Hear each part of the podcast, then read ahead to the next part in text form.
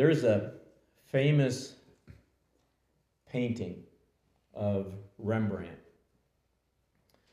of the father and his prodigal son, and a few others surrounding. And when you look at that painting or that portrait, you can tell a lot about the father.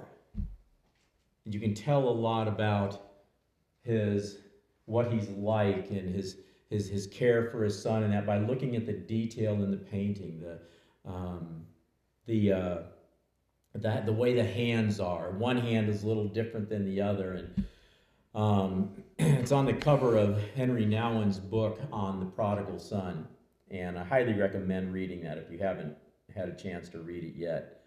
Uh, really, anything by Henry Nouwen is is worth picking up and, and reading. Well, today we're going to we're going to begin a brand new series called Portraits of Jesus. So, we are going to look at portraits of Jesus throughout the scripture for the next several weeks, portrayals of him. Not in the visual sense of the portrait of Rembrandt and the, and the Father and the Son, but through his scripture that he gives us, uh, tells us who Jesus is. That God tells us, he gives us portraits of Jesus. You know, and so we're going to look at what does the Bible say about him? You know, each week we look at a different, we're going to look at a different aspect of who Jesus is in the scriptures. And today we're going to begin looking at Jesus the King. That's what we're going to say that's what we're going to start today. We're going to look at Jesus the King. We're going to look at scriptures in both the Old and New Testaments and then see what the implications of Jesus being king are for us today. It's important for us to understand you see, when you look at Jesus and you look at the New Testament, it's also uh, it's it, it's also important to understand uh, Jesus in the Old Testament as well. The things that were said about him when he was going to, to come. And, and to, to fully understand the New Testament, you really need to have an understanding of the Old as well. Now, when Jesus came, it was really a big deal he didn't just show up one day and start classes on and teachings on how to be a better person or how to get along with each other. No, when he came on the scene, he came with an announcement that said, God is taking over. That said, God is taking back rulership of the world. And that's what we see happening in Luke chapter 4. After Jesus was baptized by John the Baptist, he spent 40 days in the desert where he, he went through a season of being tempted by Satan. After which Luke tells us that, starting in verse 14, says that Jesus returned to Galilee filled with the Holy Spirit's power. Reports about him spread quickly through the, the whole region. He taught regularly in their synagogues and was praised by everyone. And when he came to the village of Nazareth, his boyhood home, he went as usual to the synagogue on the Sabbath and stood up to read the scriptures. The scroll of Isaiah the prophet was handed to him. Um, and he unrolled the scroll and found the place where this was written The Spirit of the Lord is upon me, for he has anointed me to bring good news to the poor. Now, I want to, want I want to ask, what is that good news? as you read through the Gospels, you see that the good news was that the kingdom of God had come, that the king is here. He has arrived. The good news, uh, anointing me to bring good news to the poor. And then he said, continues, He has sent me to proclaim that captives will be released, that the blind will see, that the oppressed will be set free, and that the time of the Lord's favor has come. And he rolled up the scroll handed it back to the attendant, and sat down. All eyes in the synagogue looked at him intently. They were just riveted and just fixed their eyes on him. And then he began to speak to them. The scripture you've just heard has been fulfilled this very day. You see, when God created men and women, He gave them the task of ruling over all creation. We see that in Genesis 1:28. He gave them the task of ruling over all of creation. Have dominion over it. But through the act of disobeying God, mankind then abdicated his authority, turning over rulership of this world to Satan. In, in, in John 12 31, in other places, Jesus calls Satan the ruler of this world because he had the authority now to rule this world, this world because mankind gave it to him. If this is is this a little bit loud out there?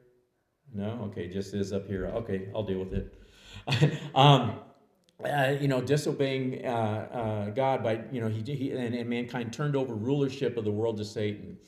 Um, so throughout the Old Testament, then we see that the prophets spoke that one day there was going to come a king.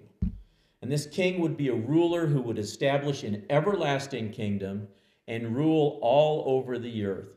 Daniel saw this in a vision that he talked about in Daniel 7. He says in his vision, he says, As my vision continued that night, I saw someone like a son of man coming with the clouds of heaven. Now, Son of Man is one of Jesus' favorite titles by which he called himself. Okay, Jesus often referred to himself as the Son of Man. It's one of his favorite titles. He approached the Ancient One, that's referring to God the Father. He approached the Ancient One and was led into his presence. He was given authority, honor, and sovereignty over all the nations of the world so that people of every race and nation and language would obey him. His rule is eternal. It will never end. His kingdom will never be destroyed. So Daniel says that someone is coming. Someone in the future is coming who will be given honor and who will exercise authority and sovereignty over all the nations of the world. In other words, a king. And then we read in Jeremiah the prophet for the time is coming, says the Lord, when I will raise up a righteous descendant from King David's line. He will be a king who rules with wisdom. He will do what is just and right throughout the land. So Jeremiah saw someone's coming.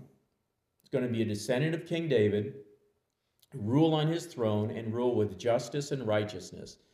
And, and there are numerous scriptures, uh, uh, other scriptures from the Old Testament that point to a coming Messiah from the lineage of David who would establish a kingdom uh, and rule forevermore. And then one day, the angel Gabriel appeared to Mary and told her in Luke 1 chapter uh, chapter 1 verse starting verse 30, "Don't be afraid, Mary, for you have found favor with God. You will conceive and give birth to a son and you will name him Jesus." He will be very great and will be called the Son of the Most High. The Lord God will give him his throne of his ancestor David, so he's in the lineage of David. We see, we see that on the line, and we see it elsewhere in Scripture. He will be given the throne of his ancestor David, and he will reign over Israel forever. His kingdom will never end.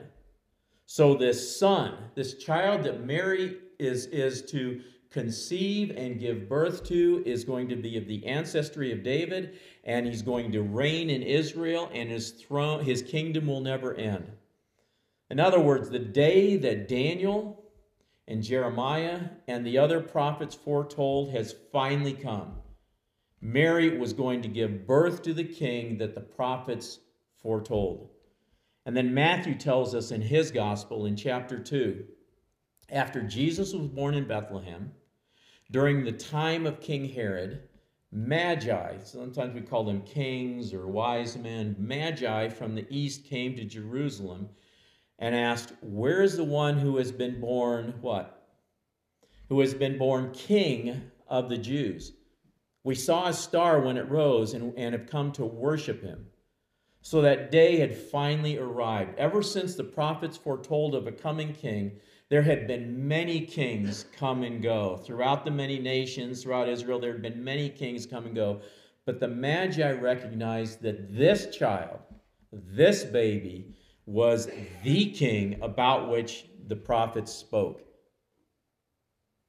30 years later, so fast forward a bit, Jesus uh, uh, uh, walked into the synagogue in Nazareth and he quoted from the prophet Isaiah where, where we just read. And when he finished reading it, he sat down and said, The scripture you've just heard has been fulfilled this very day. When he did that, he was identifying himself as in he, he was identifying himself as the Messiah, the king who would establish justice. Jesus saw in himself the fulfillment of the messianic king, the promised messianic king. And when he traveled and, and, and preached throughout, throughout Israel, he was preaching the arrival of the kingdom of God everywhere he went. And he not only preached it, he demonstrated it with power. He demonstrated that God indeed had come to take over. God was establishing his rule and his reign once again. Every time he cast out a demon, every time he healed a sick person, every time he cleansed a leper, every time he restored sight to the blind, every time he raised someone from the dead, he was demonstrating that he had the power and the authority over the kingdom of darkness which had ruled for so long. Adam, the first man, turned over the authority he had been given to Satan. Now, Jesus, who is called the second man, came to take that authority back. That's one of the things that, that Satan tempted Jesus with. He said, he, Satan, remember, said, you know, just bow down and worship me, and, and I'll turn, you know, you can have all the kingdoms of the earth. In other words, you can rule the whole earth. I'll give you all these kingdoms if only you'll bow down and worship me. It was a temptation to shortcut the cross. It was like saying, oh, you know, we all know about the cross that's coming, and but you don't have to go through all of that. Here's the easy way. Here's the shortcut. Here's the simple way to do this. Just bow down, worship me, and it's all yours. But of course, we know that Jesus didn't take the bait. Three years after that, Jesus was on trial before Pilate. And Pilate asked Jesus if he was king of the Jews. Jesus responded with, My kingdom. So, in other words, yes, I'm, I have a kingdom, but he says, My kingdom is not an earthly kingdom. If it were, my followers would fight to keep me from being handed over to the Jewish leaders. But my kingdom is not of this world. And really, honestly, that's why the, uh, the leaders of the Jews and so many of the people did not recognize him as such because they expected a military leader to come in and take over, throw out the oppressive Romans by force, and that's what they were looking at. They weren't looking at a humble servant king, someone that came to to uh, uh, to serve. They weren't looking for someone who was going to suffer and then and then be crucified. That's not what they were looking for. But when but Jesus said, you know, he clarified this. My kingdom is not an earthly kingdom. He says. Otherwise, my followers would fight and, and keep me from being handed over, and then you'd be in big trouble. You know, is basically what, is, what he's saying. And then we flip forward to the last book of the Bible, Revelation, when all the kings of the earth gather to wage war against the Lamb of God, who we know is Jesus. All the kings of the earth gather to wage a war against the Lamb. And John tells us in Revelation 17 14, they will wage war against the Lamb, but the Lamb will triumph over them because he is Lord of lords and King of kings. And with him will be and with him will be his called, chosen, and faithful followers. Jesus is not only the king that was prophesied by the prophets. But he is the king of all kings. He is the ruler of all rulers. There is no king, there is no ruler above him. He is it. There is none like him.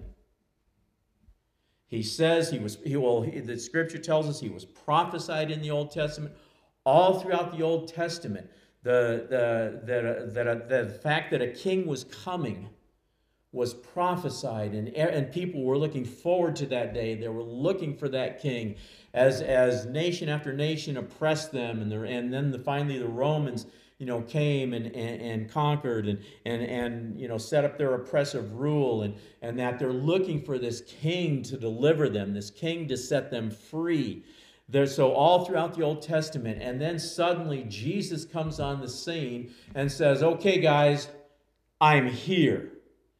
God has come to take over. What you abdicated in, in your authority back in the garden, when you abdicated your authority and handed dominion over to Satan, you see what a taskmaster he's been. You see the devastation. You see the destruction he's wreaked in your lives. I've come to set you free. I've come to take over. I've come to establish my kingdom. So now, how do we pray? Your kingdom come, your will be done. And since the day Jesus came, he has been, he has been uh, spreading his kingdom, he has been announcing it, and he has been, been uh, uh, demonstrating it with power that Satan no longer rules, God rules. Satan may think he rules. It may look like he does at times, but it's just a matter of, of the kingdom of God moving forward and God just, you know, taking ground back and taking over.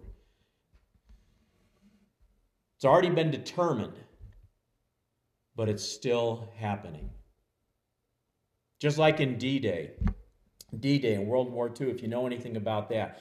D Day was a decisive moment of the war in Europe when, when the Allies came in, invaded the beaches of Normandy. The war, the Germans had, and the Axis forces had lost the war at that point. Okay? He had lo- they had lost the war at that point, but there were still battles to fight as the Allies came in and took more and more and more ground. It's like that. The kingdom is here, the kingdom is coming, and the kingdom will be fully consummated someday when Christ comes back. So, with all of that, what are the implications for our lives? I've just got three of them. Share them real quickly. Implications for our lives. If Jesus is king, then that means where he leads, we follow. Where he leads, we follow. Wherever it takes us. Wherever. Our lives are not our own to live however we want. Those who belong to the king have a citizenship in his kingdom, not on this earth. I mean, you say, well, I'm a citizen of this country or I'm a citizen of that. No. Yeah, I mean, yes, we are, but we have a primary overriding citizenship, and that is with the kingdom of God. And mankind makes rules, mankind makes laws, mankind passes this legislation and that legislation. Governments rule to keep try to keep peace and so forth in our lives. But there's one overriding authority in our lives, and that is the king. He is the one that sets the agenda for our lives. And it, we, we live by his dictates, by the dictates of what the king says, not what this government, that government, this authority, or that authority on this earth says. We live by what the king says. And our allegiance belongs to the king. Our allegiance doesn't belong to a country. Our allegiance doesn't belong to a political party. Our allegiance, first and foremost, belongs to the King. The King, the likes of which there is no other. The King of Kings, the one that was prophesied, the one that was that is going to rule that, that rules not only Israel but rules the nations of this world now. He came to take back the nations of this world. So what he says goes. Where he leads, we follow. He says, jump, we jump. Because He is the one that calls the shots, not us. We don't determine, well, I like what this says, so I'll do this, but I don't like what that says, so I'm not going to do that. No, we say, okay, Lord, you speak, your servant's listening. You speak, and I'll act. Second implication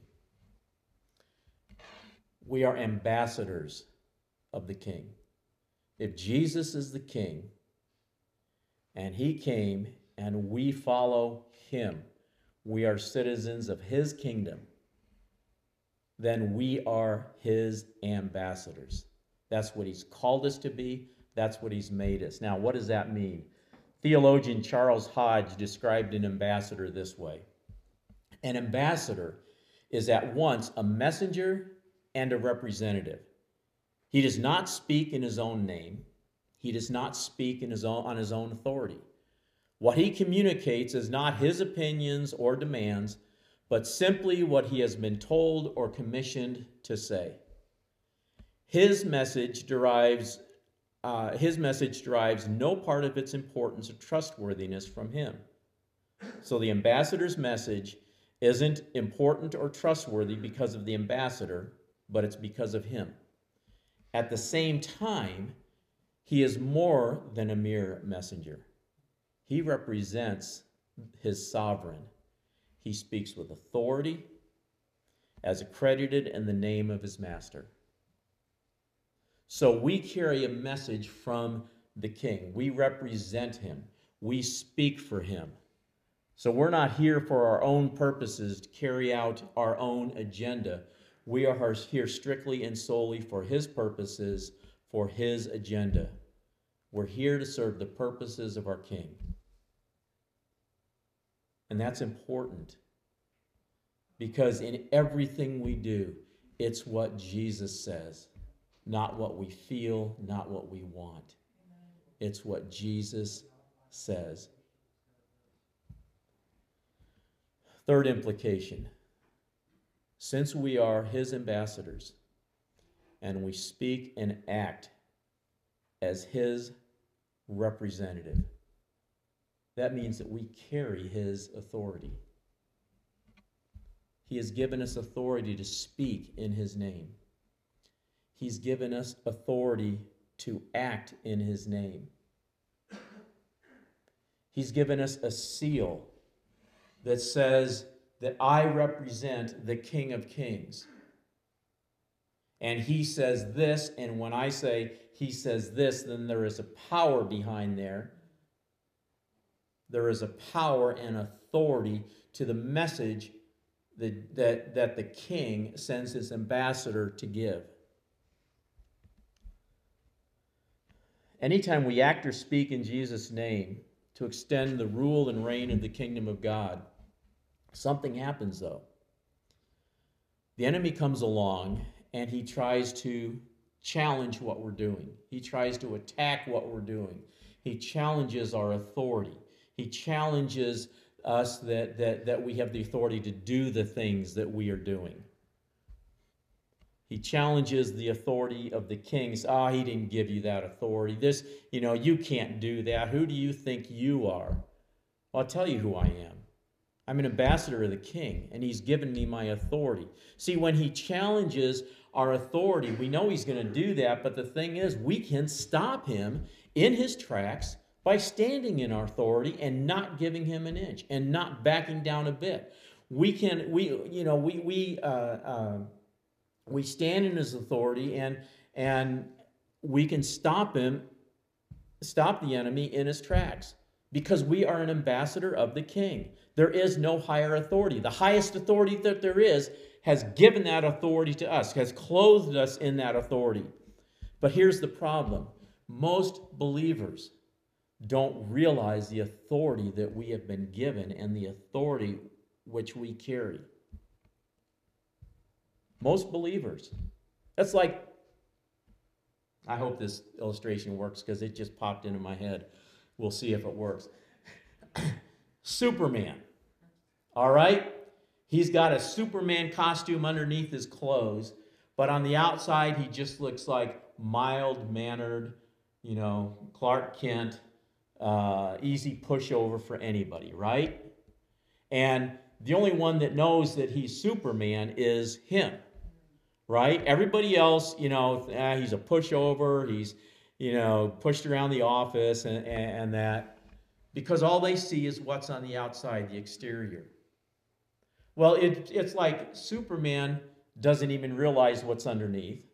He just looks at himself in a mirror and he sees the, you know, suit and tie and, you know, sees his normal out. He just looks like anybody else. So, you know, nothing special about him. It's like he has amnesia and forgets who he is. That's what it's like. Did that work? That's good. Good. Okay. That, that's what it's like when with Jesus I mean, with us, when you know Jesus has given us authority and we don't realize it, we walk all we walk around clothed in this authority that Jesus has given us, but we don't use it because we don't realize it or we don't really believe that we have it. And, and, and the enemy comes along and says, You can't do that. Oh, yes, I can. No, you can't.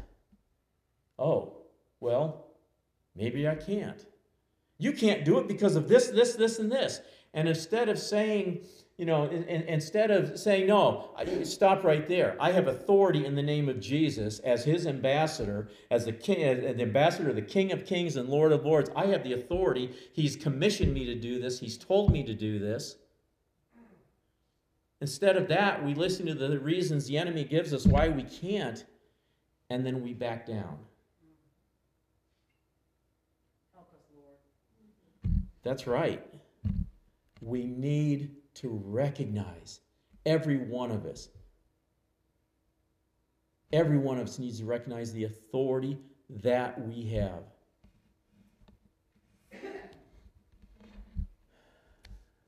So know your authority. Walk in your authority. Stand in your authority because it comes from the King of Kings. Get in God's Word. Look at who Jesus is. Study what it says about who Jesus is, who you are, and what the King has sent you and I to do. And then look in the Scripture and study the authority that He's given to us. Do not surrender do not surrender to the ruler of this world. Jesus, he's not just a good teacher, he's not just a miracle worker, he's not just someone that we seek to emulate. He is the King. Throughout scriptures, that's what he's portrayed as. That's how we need to see him. He was prophesied as such that he would come, and when he came, he claimed, This is who I am. Said, This day the scriptures have been fulfilled in your midst this very day. King of kings, the gospel, the good news that was preached by the apostles, that was preached by Jesus, that was preached through the early church, and that should be preached now is that the King has come. The King has come. The King has arrived. He is here. He is sitting on his throne, and he rules.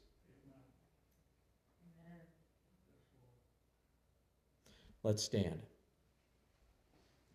because we are in the presence of a king.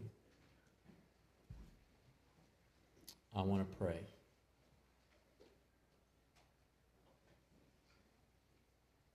Father, all authority,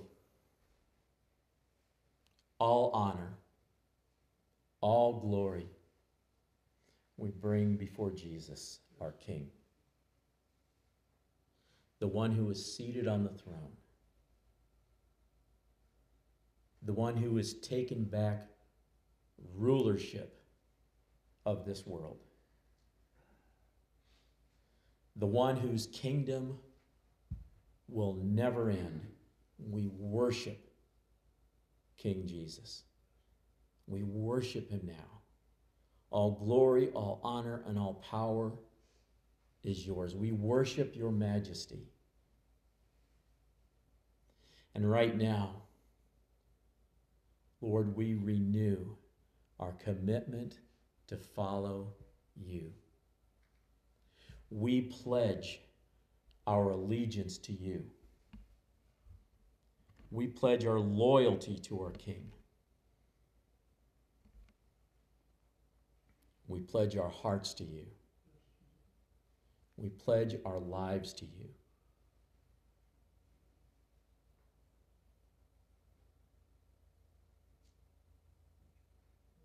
In Jesus' name. Amen. Amen. Now I want to give you benediction.